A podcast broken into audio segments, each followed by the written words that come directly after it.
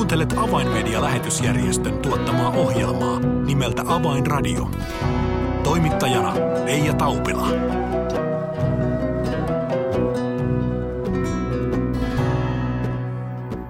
Tervetuloa jälleen siis Avainradion seuraan.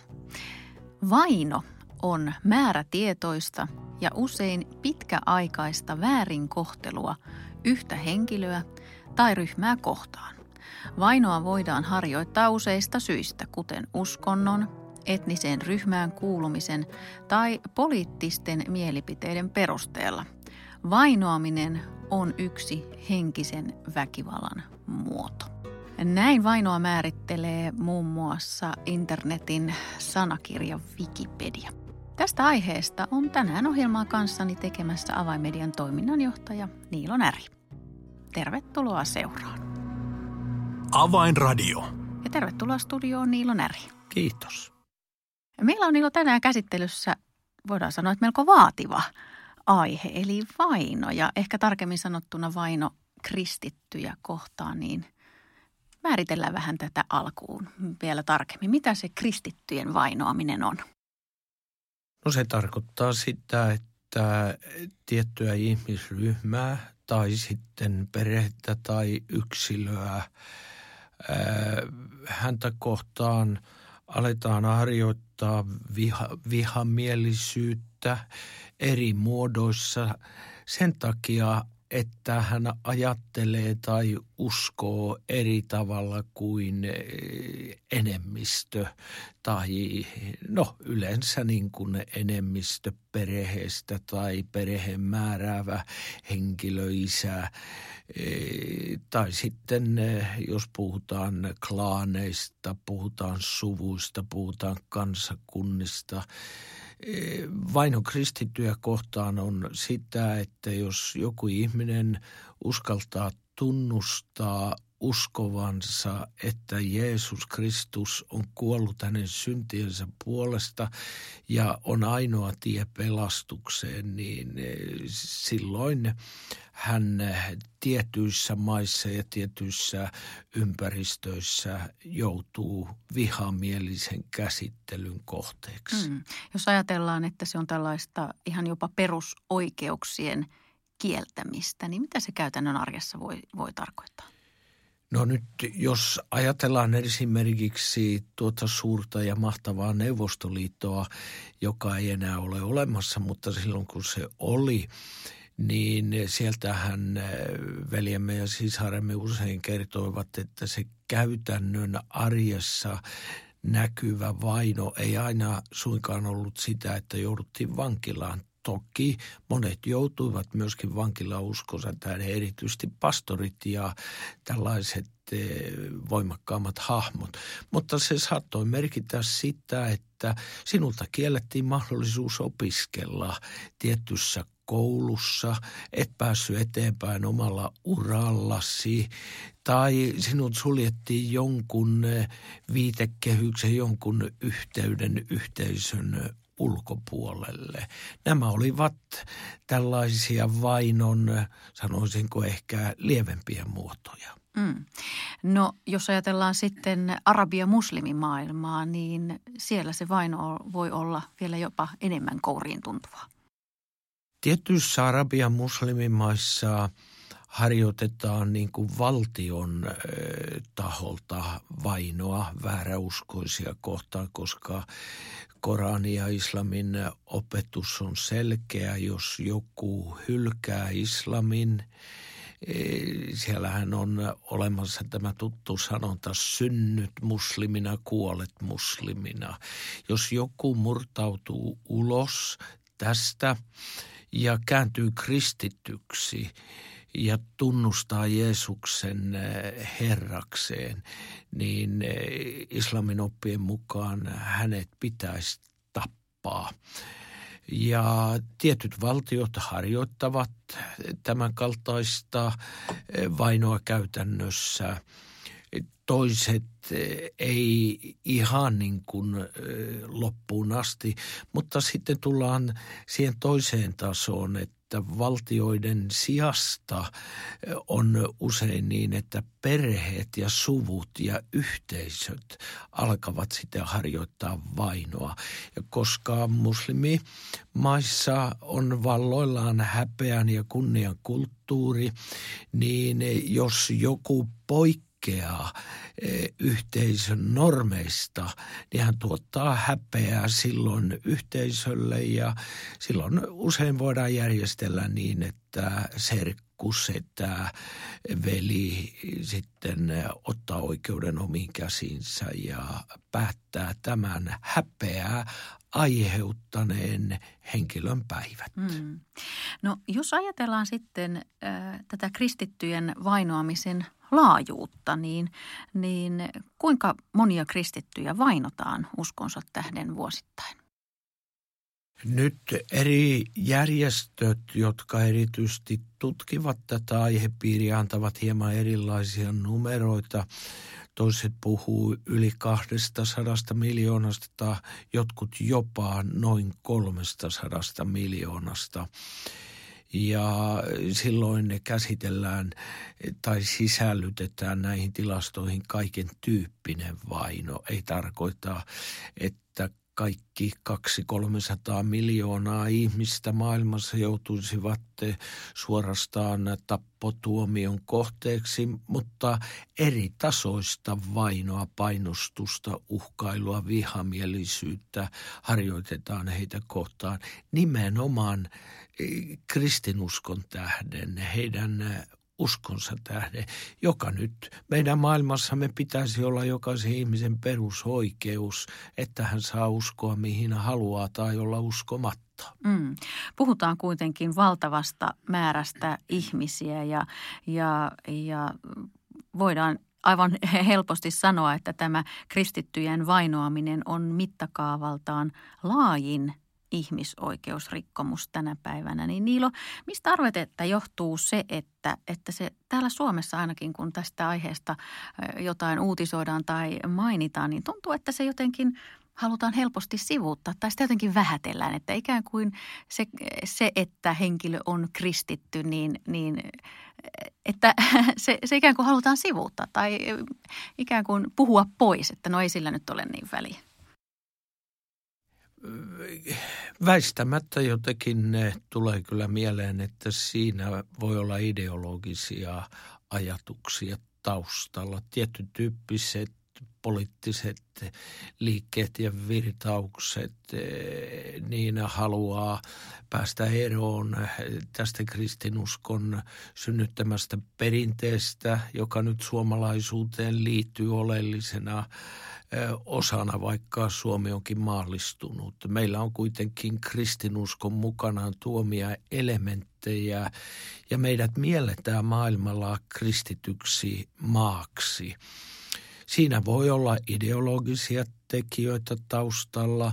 Ja sitten voi olla myöskin sellaisia ajatuksia, että kun me nyt itse olemme eh, niin sanottu kristitty maa, niin me emme sitten, eh, ja kun se kristinusko on Suomessa hyvin muodollista, niin me emme halua kauheasti ottaa kantaa, ettei meitä sitten leimata tiettyyn porukkaan kuuluvaksi. eh, vaikea niin kuin ymmärtää, kun ne tietyn poliittisen aatteen ihmiset kyllä antavat pasunansa soida vahvasti esimerkiksi muslimien vainon. Jos muslimeja vainotaan tai kosketaan heidän perusoikeuksiinsa, niin tämä sama porukka sitten hiljenee kummasti, kun on kysymys kristittyjen oikeuksista. Vaikea oikein löytää siihen kunnon selitystä. Mm. Mutta tätä tosiasiaa ei kuitenkaan voida puhua pois, etteikö tämä ilmiö olisi todellinen. Ehkä ei se ole niin näkyvää täällä meillä Suomessa, mutta, mutta luvut puhuvat puolestaan ja, ja tuhansien, satojen tuhansien miljoonien ihmisten arki on sitä, että he joutuvat tämän kristinuskon tähden kokemaan arjessaan vaikeutta ja hankaluutta ja juuri ihan näitä vainoja myöskin. Niin jos ajatellaan Niilo, niin, niin tätä vainoa edelleen, niin mistä tämä vaino juuri kristittyjä kohtaan versoa mielestäsi? On mielenkiintoista, että ensimmäisen kerran, kun me raamatussa törmäämme sanaan vaino, tosin eh, vanhan käännöksen mukaan, 38 käännöksen mukaan eh, uudemmassa raamatussa ei enää puhuta siitä samalla sanalla.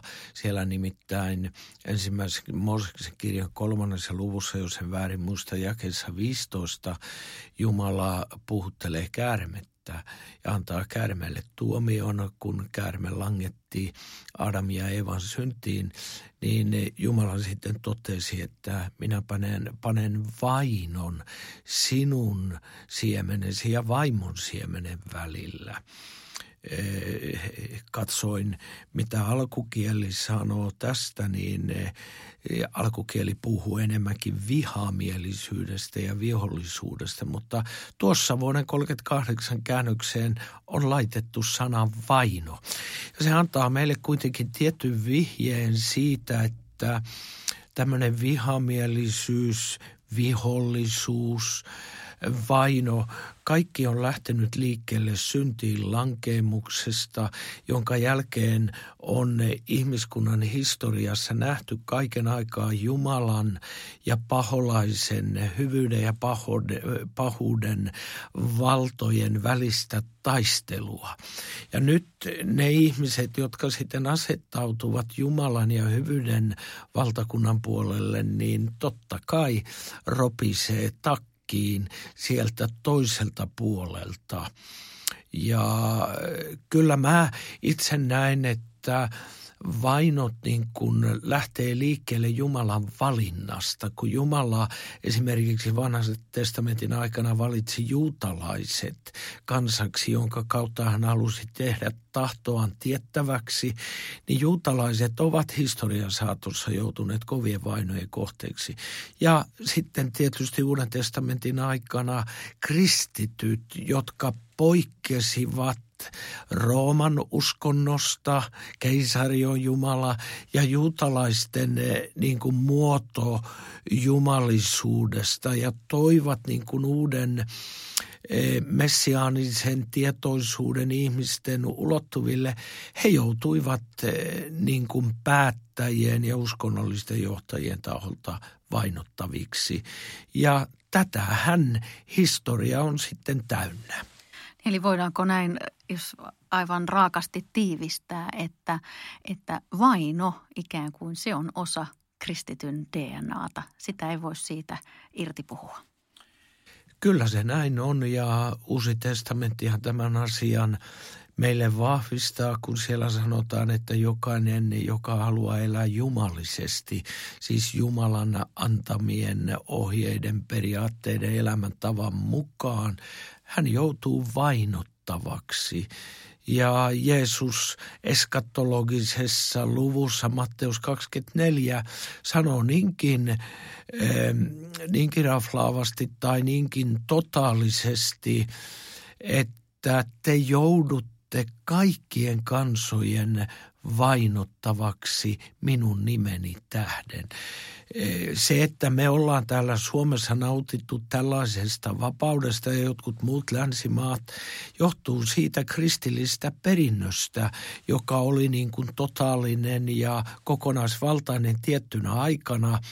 Mutta nyt me olemme tulleet jälkikristilliseen aikaan myöskin täällä Suomessa ja kyllä on selvästi oireita havaittavissa, että kristityt tänään jo joutuvat tietyn tyyppisen painostuksen ja vihamielisyyden kohteeksi ja uskon kyllä, että tämä tulee lisääntymään.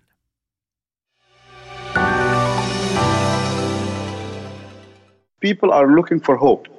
Poikkeuksellisen kevään aikana kiinnostus evankeliumia kohtaan on kasvanut ennennäkemättömällä tavalla. This hope could only come through Jesus Christ. Sadat tuhannet ovat kuulleet tämän toivon evankeliumin ja ihmisiä on tullut uskoon enemmän kuin koskaan. This time it has shown us how important media is. Tue avaimedian työtä ja lahjoita 20 euroa lähettämällä tekstiviesti avain 20 numeroon 16499. Kiitos lahjoituksestasi.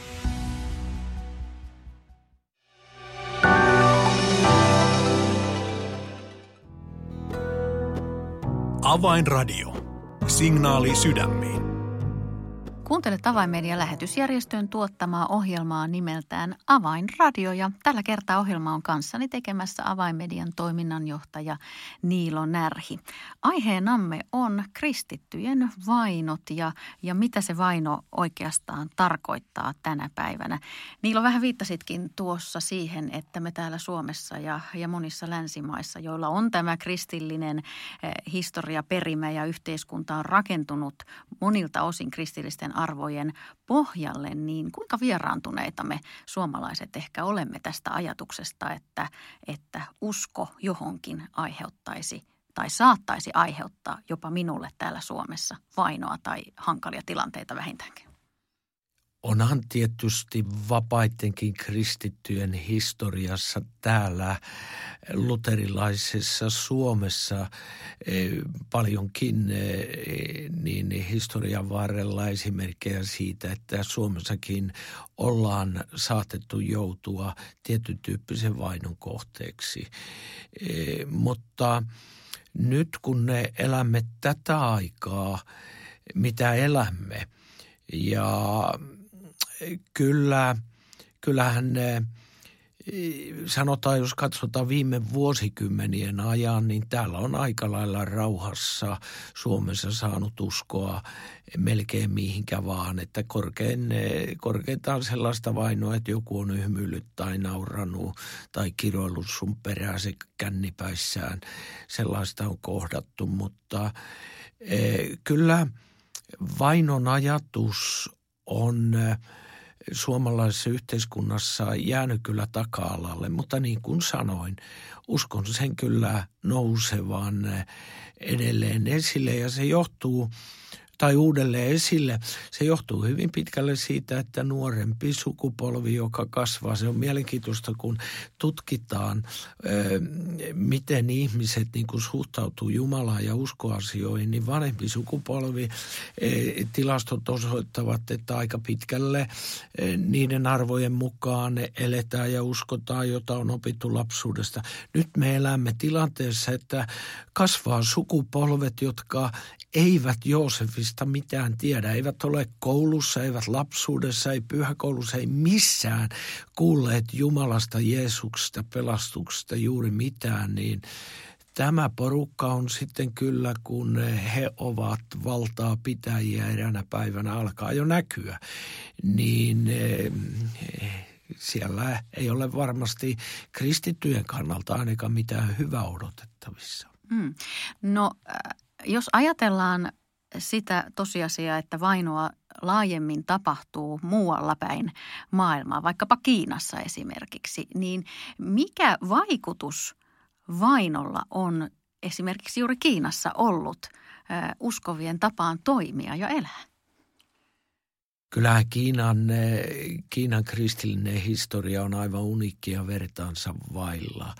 Kun ajatellaan, että että 450-lukujen taitteessa lähetyssaarnaajat potkastiin ulos maasta ja, ja noin miljoona kiinalaista, alle miljoona kiinalaista uskovaa jäi, jäi maahan sisälle ja Mao Tse-tung Tung julisti vai hänen vaimonsa julisti, että Jumala on kuollut Kiinassa, niin eh, ei ollut tietenkään kovin paljon hyvää odotettavissa, mutta sitten kun ovet avautui ja nähtiin, silloin niin kuin havaittiin, että Jumala oli vainojen ja painostuksen keskellä aivan fantastisella tavalla kasvattanut seurakuntansa vastuunkantajat, miehet, naiset, jotka kulkivat kärsimysnäytelmän läpi ja, ja räjähdysmäinen niin kuin kasvu kristittyjen määrässä ää, oli tapahtunut ja joka on kantanut ihan näihin päiviin asti.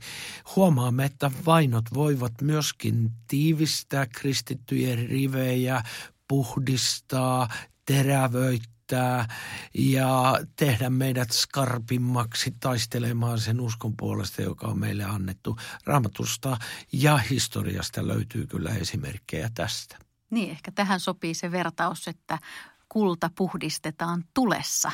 Eli kun, kun meitä kristittyinä uskovina laitetaan erilaisiin pätseihin ja koettelemuksiin, niin siellä se meidän usko koetellaan, mitenkä me pärjäämme niissä tilanteissa. Ja kuten vähän viittasit, niin kuka tietää, mihin, mihin suuntaan täällä Suomessa ollaan pitkässä juoksussa menossa, kuin minkälaisiin koettelemuksiin meidän uskoamme, meidän Suomen kristittyjen uskovia tullaan jossain vaiheessa koettelemaan, niin se jää nähtäväksi. Uskomme kuitenkin siihen, että Jumala armossaan meitä, meitä niissä hetkissä tulee auttamaan, jos tällainen on edessämme. Mutta ää, niillä on erityinen ryhmä, joka oli ajatuksissa nostaa myös tässä ohjelmassa esille liittyen vainoihin, ovat somalit. Kyllä. On mielenkiintoista havaita, että viime vuosina, kun somaleja on alkanut tulla uskoon, niin tietysti sen myötä, kun Somalia ja somalit aikaisemmin kerskuivat, että me olemme ainoa maa maailmassa, jossa kaikki on sataprosenttisesti sunni islamin uskovia. Ja nyt e, netti on pullollaan opetusohjelmia, kääntyneiden somalien tekemiä todistuksia. Ihmiset, somalit kääntyneet tulevat kasvoillaan esille ja kertovat uskostaan Jeesuksen. Tämähän on herättänyt myöskin vainot, jopa niin, että että uskonnollisten johtajien taholta valtiovallan eh, niin kuin, eh, tukemana julistetaan tappotuomioita islamin hyljänneiden somalien ylle. Ja eh, esimerkiksi nyt viime aikoina erityisesti Somalimaassa maanalaisia salaisia kristittyjen seurakuntia, kotiseurakuntia on joutunut kiinni ja heitä on pantu vankilaan ja ja, uhattu islamilaisilla oikeudenkäynneillä. Nyt kun Jumala on alkanut toimia somalien keskuudessa, on selvää, että myöskin verikoirat ovat lähteneet liikkeelle ja ovat kristittyjen kintereillä. Ja sanon sen, että somalit ovat tänä päivänä yksi ryhmä, joiden puolesta meidän tulee erityisesti rukoilla. Siellä on nyt siemen kylvet seurakunta nousemassa, Jumalan valitsemia miehiä ja naisia, mutta paholainen painostaa, käy kimppuun ja he tarvitsevat todella paljon tukea ja rukousta. Mm. Myös meille tänne avaimediaan on tullut erityisiä rukouspyyntöjä yksittäisten henkilöiden, perheiden, tilanteiden puolesta, kun he kristinuskonsa tähden, uskonsa Jeesukseen tähden ovat joutuneet kiinni otetuiksi ja heitä on uhannut, uhannut hurjat tuomiot. Mutta Niilo, olemme saaneet myös iloisia rukousvastauksia. Joo, ei tässä ole kuin puoli vuotta aikaa viime syksynä Somalimaassa nuori somalipariskunta pienen lapsensa kanssa joutui kiinni ja heidät vietiin vankilaan ja edessä oli islamilainen oikeudenkäynti. Asian puolesta rukoiltiin, huudettiin Herraa avuksi eri puolilla maailmaa ja myöskin poliittiset tahot ja suurlähetystöt reagoivat tähän asiaan ja painostivat somaleja ja somalimaata lähinnä, niitä viranomaisia, jonka seurauksena Jumalan kiitos tämä pariskunta pääsi vapaaksi Etiopiaan ja, ja muualle sitten sieltä eteenpäin. Nyt on vastaavanlainen tilanne, siellä on joukko Somalimaan somaleja vankilassa odottamassa islamilaista tuomiota, jotenka nyt tarvitaan rukousta myöskin heidän puolestaan. Kiitos Niilo Närhi oikein paljon näistä haastavista ajatuksista koskien vainoa meidän veljemme ja sisariamme kohtaan eri puolilla maailmaa. Ja muistetaan erityisesti nyt tätä tilannetta Somaliassa ja näitä henkilöitä, jotka juuri tänään ovat totisen paikan edessä. Avautuvatko vankilan ovet vai pääsevätkö he vapauteen? Muistetaan heitä rukouksin edelleen. Kiitoksia. Avainradio. Tilaa ilmainen avainmedialehti soittamalla numeroon 020 74 14 530 tai lähetä yhteystietosi osoitteeseen info at avainmedia.org. Tässä oli ohjelmamme tällä kertaa. Minun nimeni on Reija Taupila. Kuulemisiin jälleen ensi viikkoon.